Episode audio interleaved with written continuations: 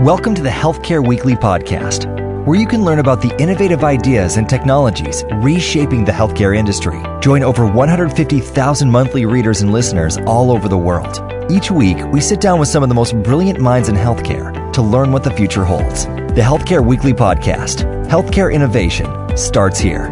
Welcome to another episode of the Healthcare Weekly podcast. I am Tojan Arsene, CEO Digital Authority Partners and Healthcare Weekly. Today's guest is Raoul Scherwitzl. He is the co-founder and CEO at Natural Cycles, a birth control app. Raoul, thank you so much for joining the Healthcare Weekly podcast. Thank you for having me.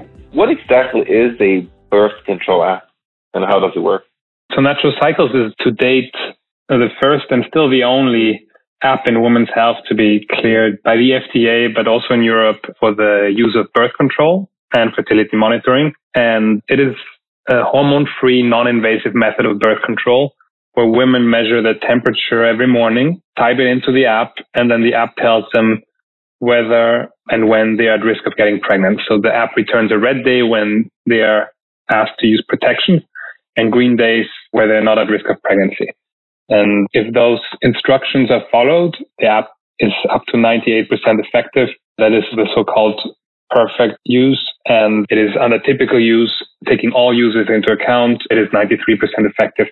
It is, I think, among the non-hormonal, non-invasive method, it is the most effective method out there that can also scale to millions of users worldwide. So just for our listeners to understand the way natural cycles work, it's basically like an IoT product, right? There's a physical device and there's the mobile application which interprets the results. Can you explain exactly what a woman would need to do each morning for this to be effective? Yes, when a woman joins Natural Cycles, we send to her a thermometer. It's a very standard thermometer that you might have already at home. And then she measures in the morning. Before she gets out, she measures in her mouth. It takes about 30 seconds. And then she types in the result into the app. And that's actually the app is really the software and the algorithm behind is really what is the medical device that is used for contraception. So all the risks and all the calculations are done by the software and they return a red or a green day to the woman. Gotcha. So it's a software is a medical device, medical uh, product. Yes. I think it's one of the rare examples where you have a standalone software that does the same job with more or less the same effectiveness as a pharmaceutical drug. If you think of the contraceptive pill, more than 50% of our users stop using the pill and start using our product instead for the same reason of trying to prevent pregnancies. And I think it's a very unique example where software can uh, provide really powerful information to guide a woman's health decisions, basically. So I think you mentioned that holistically across all groups, this particular solution, uh, the natural cycles has a 93% effectiveness rate. Can you talk to me about how this compares to the other types of birth control options available on the market in terms of effectiveness? Yeah, in terms of effectiveness, natural cycles is more effective, let's say, than using the condom alone. The condom has an effectiveness rate of 85%. The pill is 91%. So it's in the same ballpark as the pill, which also makes sense because it's something that you do on a daily basis. And then there are methods that are more effective, like implants that are always inside the body. There's where you remove any compliance issues, really and they become like 99% effective or more. And then you have also like irreversible methods such as vasectomy and female sterilization, which are also highly effective. Then from a side effect perspective, of course, natural cycles has no side effects, which is of course one of the main benefits and the main reason why our users are looking for such a method and are choosing to use natural cycles. And I think in the end, when it comes to choosing your birth control method, it's not just looking at the effectiveness and the side effect profile, but kind of thinking about what the woman in her current life stage needs and present her with the pros and cons of several high quality methods and so she can choose which one makes the most sense for her. Absolutely. Absolutely. So, Raoul, you are the co-founder and CEO of Natural Cycles. How did you and the other co-founders come up with this idea and why did you start, start this company and create this product? Yeah, I started the company six years ago together with my wife. At that time, she was my girlfriend. And we really started out of a personal need and we came at it from different angles. From a personal need perspective, she was on hormonal contraception. She wanted, after being 10 years on it, to take a break from it. We were in a pretty stable relationship at that time. and we're considering to have children in a couple of years, but not quite yet. So we were looking to bridge those years with something that would be effective, yet not invasive and hormone free. So we looked at what was available out there on the market. And once you remove the hormonal options and the invasive options, what you're left with is condom, the sponge, diaphragm, very kind of like medieval type of methods. And there was also a category which was called fertility awareness based methods, which is all revolves around the concept to identify the days where you're fertile so you can use protection on those days and be free of using any protection outside that window. The problem with those methods was that they had very rudimentary and simple algorithms or rules on how you decide whether a day is fertile or not. It was like classic public health averages where you say like you wait three days and if you compare that to the previous five days and there's a difference then you're good to go. And or you just count days in the cycle. It's kind of what period trackers today in the apps are based on. And the problem with those methods was that while they were maybe simple to follow. They were very prone to failure especially with cycle irregularities which frankly is more the norm than the exception. So it led to bad results and bad effectiveness rates but we realized that if you actually develop an algorithm that really adapts on an individual level, it does not take any public health averages into account, but personalizes itself to the woman and collects data from that woman and applies it specifically to her, you can make it more effective. And we were both physicists at that time. And Elina was working on the Higgs boson discovery, which was probably one of the most advanced statistical analysis ever performed. And so she, over those years at CERN, acquired those skills to develop algorithms basically to analyze data, find patterns, understand when this pattern is due to a real signal and not just a fake signal or fluctuations from the device that is used or things like this. Personally, I was also a researcher in physics. I work more on sensor technology. And I think what got us excited about natural cycles was the fact that it really addressed a huge unmet need in the world, that of contraception. And I think it's something that, you know, like really ties into some of the most pressing issues in society, which is climate change and being mindful of having a limited amount of resources and figuring out a way to have a more sustainable life here on this planet. And that was the reason why I went into the physics in the first place. I always had that ambition to become an entrepreneur and create a company that was based on a technology that would really help solve those big energy issues that we're facing. And the sensors that I've been working on, they had very interesting results from the mental physics perspective, but they were pretty far away from an implementation perspective. So when I was like thinking about what other businesses I could start based on the field that I was interested in, and when Elina out of that personally started to look into these things, I realized that contraception is actually really like the other side of the equation. You know, it's not the amount of energy that is consumed, but the number of people that will ultimately consume that energy. And so that I think was very interesting from a society perspective. And then when you started talking to Elina and my wife, but also her friends, everybody had a very strong personal story to tell about this struggle that they had finding the right birth control method for them. And so we really felt that this was something meaningful, important, and we had the skills to actually develop a technology that would dramatically improve the contraceptive landscape. So that's how we started. That's a very good story. And congratulations on growing this company over the last, how long has it been? Like seven, eight years? Yeah, uh, we started in middle of 2013. So it must be now seven years ago. Excellent. And how many people are currently using your application around the world? So we have 2 million users that have registered to Natural Cycles. And among those, we have 200,000 that are active more or less every day. Here in the United States, your platform works as a subscription, correct? Yes, globally it's the same. Everybody pays a subscription, can choose between paying yearly $90 or monthly $10, and then they get access to that service. So that means basically you have 2 million customers at this moment in time, correct? Yeah. Excellent. And um, I also noticed that you guys have received numerous rounds of funding. So I wanted to ask you, when is the last time you received funding and what are your priorities with regards to growing the company?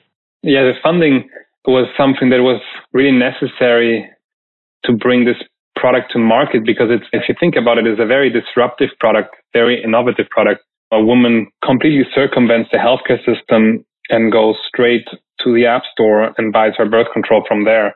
And with that comes a lot of complexity. You know, you need to obviously grounded in science. You need to run trials to show that this is an effective method that you can trust it.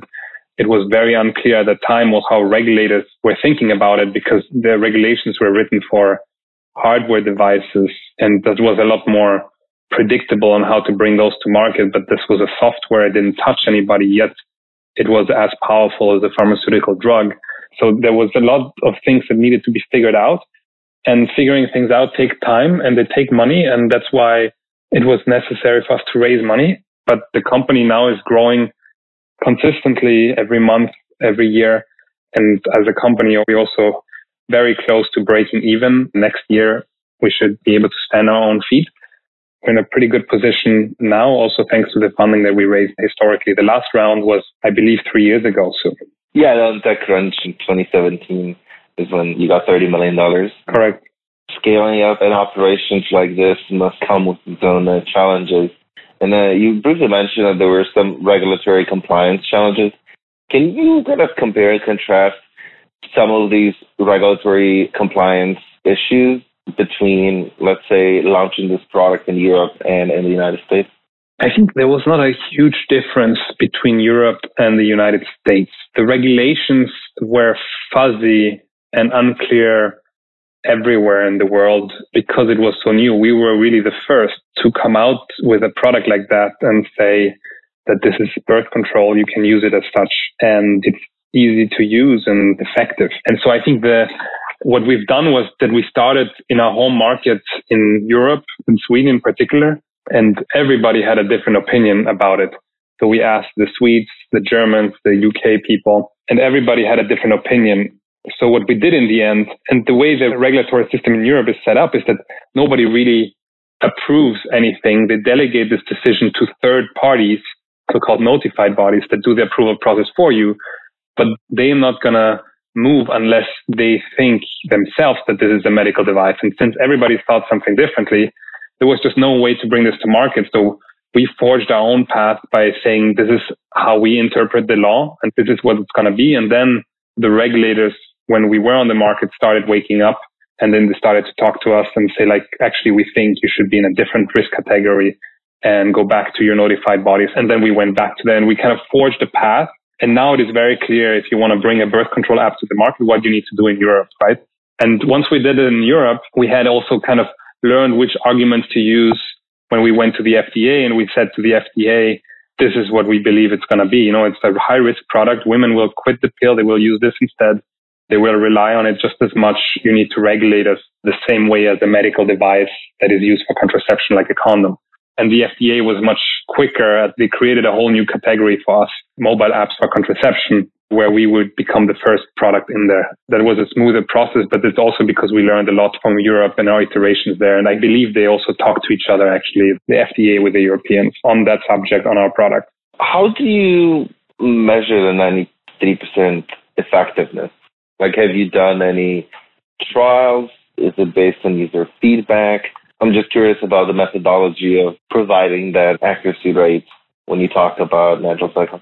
Yeah, of course. I think it's a very classic contraceptive effectiveness trials that we have run with the only difference, which is better, in my opinion, is that we ran it in real life. So it was not a controlled setting where everybody went to a clinic. They got instructions from a doctor and then a nurse were calling them up on a regular basis to see how they were doing, we kind of simulated the real life environment of a user subscribing to natural cycles and using it as a regular user without any special attention given to them and then measuring how many people get pregnant in a year. That's ultimately, you know, you establish the risk of pregnancy by counting how many women get pregnant in a year.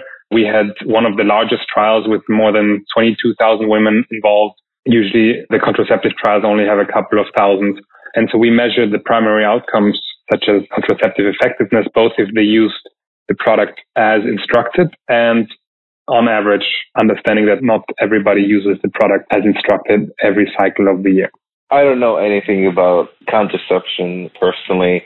I'm just looking at this as a business idea with like a product that's solving for an actual issue on the market. But one of the things I was thinking is, is you're talking about regulatory compliance, how it works, and the fact that people need to use as intended, is the issue of liability. Like, if women actually get pregnant while using this, and how does the company deal with that issue and outcome? Yeah, I think it's important to keep in mind that pharmaceuticals generally get sued because of side effects, not because of unintended pregnancies. Given that Natural Cycles has no side effects, our product cannot really harm people the same way as a pharmaceutical product does. And therefore the risk of litigation is also significantly smaller. Having said that, it is with the medical device space, especially in the United States and the pharmaceutical space is a litigious environment. And we, of course, as a company also have prepared ourselves for such an event in the future simply because it's the nature of running a business in this type of environment. You have to prepare and expect something like this. The more successful you will be, the more likelihood there will be a litigation. In our case, as I said, since we don't have any side effects, therefore cannot induce serious harm the same way as a pharmaceutical product can, the risk is lower. And for us, it's very important that our marketing is always in line and can always be traced back to clinical evidence, which is something that we as a company are grounded in. We are grounded in science. And when we communicate something, it always has substance and it always has scientific backups. And I think that's really key that you in your marketing, you're of course excited about your product and you get customers excited about using it, but you also have to be transparent about the risks and be balanced and provide a correct net impression about what it is like to use natural cycles for birth control. So yes, it's effective. Yes, it's hormone free. You get to learn about your body. You can later use it to plan a pregnancy. Those are all the benefits. And then the drawbacks are that even if you use it perfectly, it's not going to be 100% effective. No birth control is. That's very important to understand. To really achieve the 98% effectiveness, you have to use protection on red days and not always will couples comply with that. And finally, there is also some work related to measuring on a daily basis that requires some effort. It's not effortless. Having said that, we also in our product development, we really look at like how can we make the product easier to use to increase compliance left and right. Ultimately, the biggest challenge is to get men to use condoms on red days. And so like really ensuring that we give as many green days as possible without sacrificing the safety of a green day and for the woman to make the data collection part as easy to use, as effortless to use. Those are areas that the product can evolve further and lead to even better outcomes. Just to clarify, green days is basically a notification you get on the app where the person using this app is told that she can have sex on that particular day and the likelihood of getting pregnant is very low. Correct? Correct. Without using contraception. Yes. Can you tell me, I'm just personally curious, for the average user, how many such green days would they normally see on a month? So they would end up roughly a user with a fairly regular cycle measuring five days out of seven would can expect two thirds of green days and one third of red days in a month.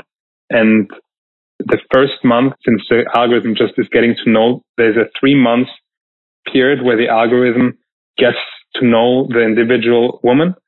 So the first three months, she can expect slightly more red days. And then that window of red days shrinks towards that one third metric that I just mentioned. And then it stays relatively stable over time around a third of the month is red and the other two thirds is green. You mentioned earlier that at its core, you are a healthcare company driven by science. Can you explain to us in lay terms how does the science work? So I use a monitor, put it in my mouth in the morning. I get a number. The number gets put inside the application. Side questions like, how come the thermometer cannot pass that information directly and automatically to the app?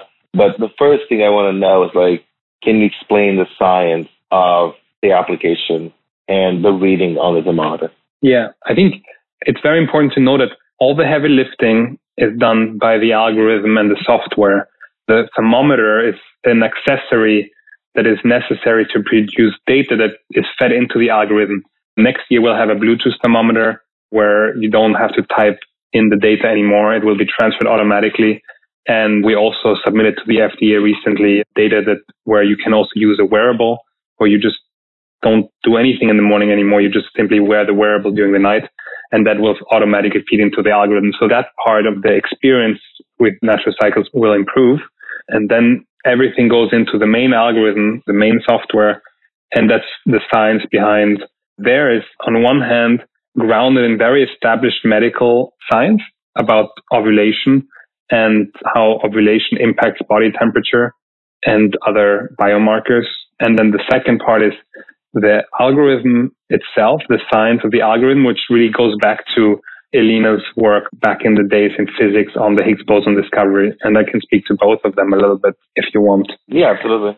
On the medical side, what happens is that throughout the menstrual cycle, there's a change in hormonal concentration of various hormones. And they're kind of like an orchestrated interplay of hormones leading up to ovulation, after which the progesterone in the body rises. And surprisingly, nobody really knows why, but the progesterone warms the body. So then basically by tracking the body temperature, you can confirm that ovulation has occurred. And then before ovulation occurs, there's a couple of additional hormones such as the LH hormone, the luteinizing hormones that rise before ovulation that tell you with a great likelihood that ovulation will happen within the next one or two days. By measuring continuously throughout the menstrual cycle, for instance, the temperature or the LH hormone, you'll be able to predict and then eventually confirm that ovulation has occurred. And that's really the core, right? And then comes the fact that sperm can also survive up to five days, up to six days in the female body. And so the key is really to predict ovulation before it happens and then also take into account uncertainties that you might, you know, on statistical estimates to estimate the uncertainties correctly to make sure that you have enough buffer before your predicted ovulation to take into account sperm survival and the fact that ovulation might happen earlier this month. And then when the ovulation is then confirmed, you can then record that ovulation as a new data point in your algorithm and clear the rest of the cycle until the upcoming menstruation that there's no more risk of pregnancy. So the key really lies in predicting and identifying ovulation. And on the algorithm side, it's really estimating risks related and uncertainties around your prediction and identification. And so that the best way to see it is like when Elina, for instance, was working on the Higgs boson, it was massive amount of data happening in the shortest amount of time. And then, you know, there were signals all over the place and you had to find the Higgs boson, which was like a needle in the haystack. So you had to see what bump in the data is due to the Higgs boson and what is due to sensor noise, some other collisions. And so she kind of developed algorithms and filters to really filter out what made it, what is really a real signal due to the Higgs boson versus something else. And kind of that same principle you can apply it onto detecting ovulation. There's a lot of fluctuations in data because women sleep longer than usually, or they had alcohol the night before, they were stressed, and that all that impacts also the data. But that's okay. That just affects basically the uncertainty levels that we estimate. And then kind of combining those two sciences that's the foundation of natural cycles. Since you are in so many countries and you have such a huge sample data of 2 million users, are there any variations, geographical or otherwise, in between women? Yeah, we've looked a great deal at that. And so far, there's no fundamental difference between nations, I would say. The difference is more like related to age, the BMI, even a little bit to things like this, not really like UK versus Sweden versus US. I think fundamentally the menstrual cycle works the same. And then age has an impact and other health indicators like the BMI have also an impact on the overall fertility of the woman. And that's kind of what we found. We do see behavioral differences, especially when it comes to behavior on red days. For instance, like using protection. Some countries are better at using protection than others that's more culturally driven than physiologically driven. Can you go into more details around that? Like, I would be interested, for example, in knowing, and I'm making things up because I don't know the data. If, for example, women in the UK use the product as intended more so than women in other parts of the world. Yeah, I think the Swedes, for instance, are those that are the least good at using protection on red days. That we found interesting. We see that otherwise the UK and the US is pretty similar. Brazil, people are very good at using protection. I think it has to do a little bit on one hand, uh, in Sweden, women and men were very used to hormonal contraception. So using condom was something that was rather foreign. And so the man does not really expect or is used to wearing condoms and therefore it's also a little bit more against it, which affects the compliance rate, which is interesting for a country that is otherwise very advanced when it comes to emancipation. So that was different in Sweden. While the UK and the US are similar, also, I guess, culturally. And in Brazil, people are more compliant all on red days. I think it's a lot has to do about how used couples and people are in general at using protection. If you're used to it, natural cycle will be a very effective and great solution. If you're absolutely not used to it and you're against using it, then this becomes difficult. Absolutely. So you mentioned briefly that uh, part of your roadmap is the creation of a wearable device that will automatically collect data and then send it to the application. Can you talk more about it? Yes, if you look at our user feedback, people love using natural cycles. They're so happy that they found that the App Store reviews are really a great source of motivation for everybody working in the company at Natural Cycles because it's so rewarding to see how we positively impact people's life. But they're also consumers and consumers are amazing at telling you what you should work on. And if you listen to them, it's basically the routine of measuring is something that they would like to make easier, right? So on one hand, the Bluetooth connection to avoid having to type something in the app to do one less thing in the morning. If you think even further, just completely removing the measurements would be something extremely exciting for our users and interesting.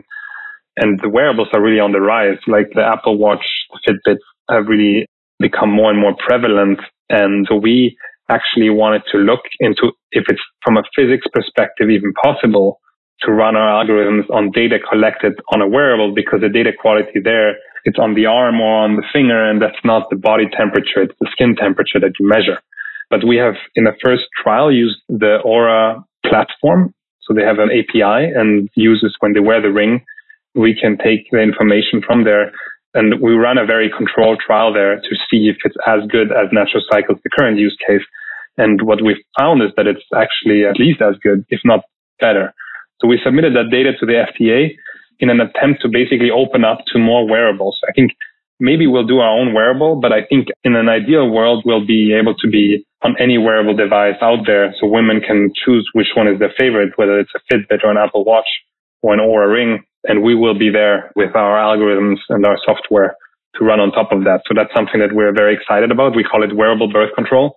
And I think that's really the future. And I think Fitbit just launched a watch with a temperature sensor. Amazon also came out with a band that measures temperature.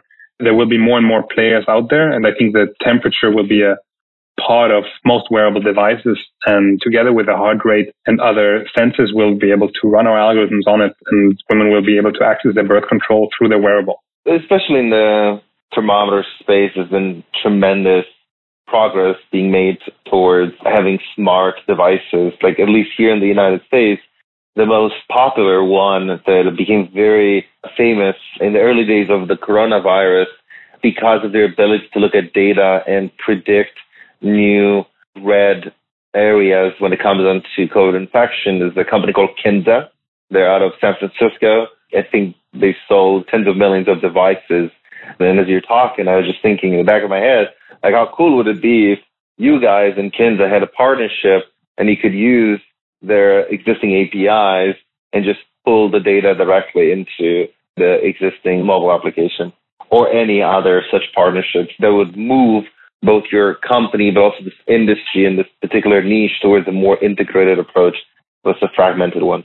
Yeah, absolutely. They have a great thermometer and I loved what they're doing with their public health API. And I think our data would actually be very useful for the API because our users measure temperature every day. So not just when they're sick. So it's a very nice baseline to compare against. And we've also seen very similar results actually to Kinsa in our own database. I think indeed that it's great to have more use cases for the same technology, basically. Absolutely. So as we come close to the end of the podcast, I want to ask you to just talk a little bit about the future. And it's kind of a two part question. A, where do you see your company five years from now? And B, where do you see this field of contraception evolving as more and more technologies are reaching the market and becoming adopted at scale? Absolutely. I think we are the category leader in the space of digital contraception and we're going to double down in this field to really scale this product globally, try to make it available to all women. So that also includes reimbursement, for instance, while also driving product improvements and always staying on top of the latest technology. So you're talking about connected thermometers, wearables as they're on the rise. We really see that we are extremely well positioned with the data that we have and the FDA clearance to stay really ahead of the competition in this field. And bring hormone free, non invasive contraception globally to the world. And I think this will have a phenomenal impact globally. We think also a little bit beyond just contraception. We're thinking more broader women's health. And within women's health, we're also not necessarily confining ourselves to the reproductive organs. It's just health, but our primary focus is on women. So it doesn't have to be necessarily something related to fertility, though right now we're in contraception. Our product is also used to plan pregnancies. So it is in the fertility space. And we also have plans to apply kind of the same mindset that we have of solving unmet needs digitally also in the space of menopause, especially the symptoms around hot flashes, being able to detect them, predict them and find ways digitally to manage them. And if not manageable digitally to kind of tailor medication and treatment to the users based on personalized insights. And I think we can build a big company within the space of women's health where it's all about empowering women with personalized health information to take good decisions on health and alleviate the pressure on the healthcare system so that you don't always run to the doctor every time and you don't always take a pill, but you infuse a lot of information first into the decision process and you personalize it to the user. Raoul Scherwitzl, co-founder and CEO of Natural Cycles, thank you so much for joining the Healthcare Weekly podcast today. Thank you. It was my pleasure. Thanks for listening to the Healthcare Weekly podcast. Don't forget to visit us at healthcareweekly.com. Subscribe to our channel on your favorite podcast app to get a notification every time a new episode is released. Do you know of an inspirational health leader who should be on our podcast? Email us at hello at healthcareweekly.com with details. Healthcare Weekly Podcast. Healthcare innovation starts here.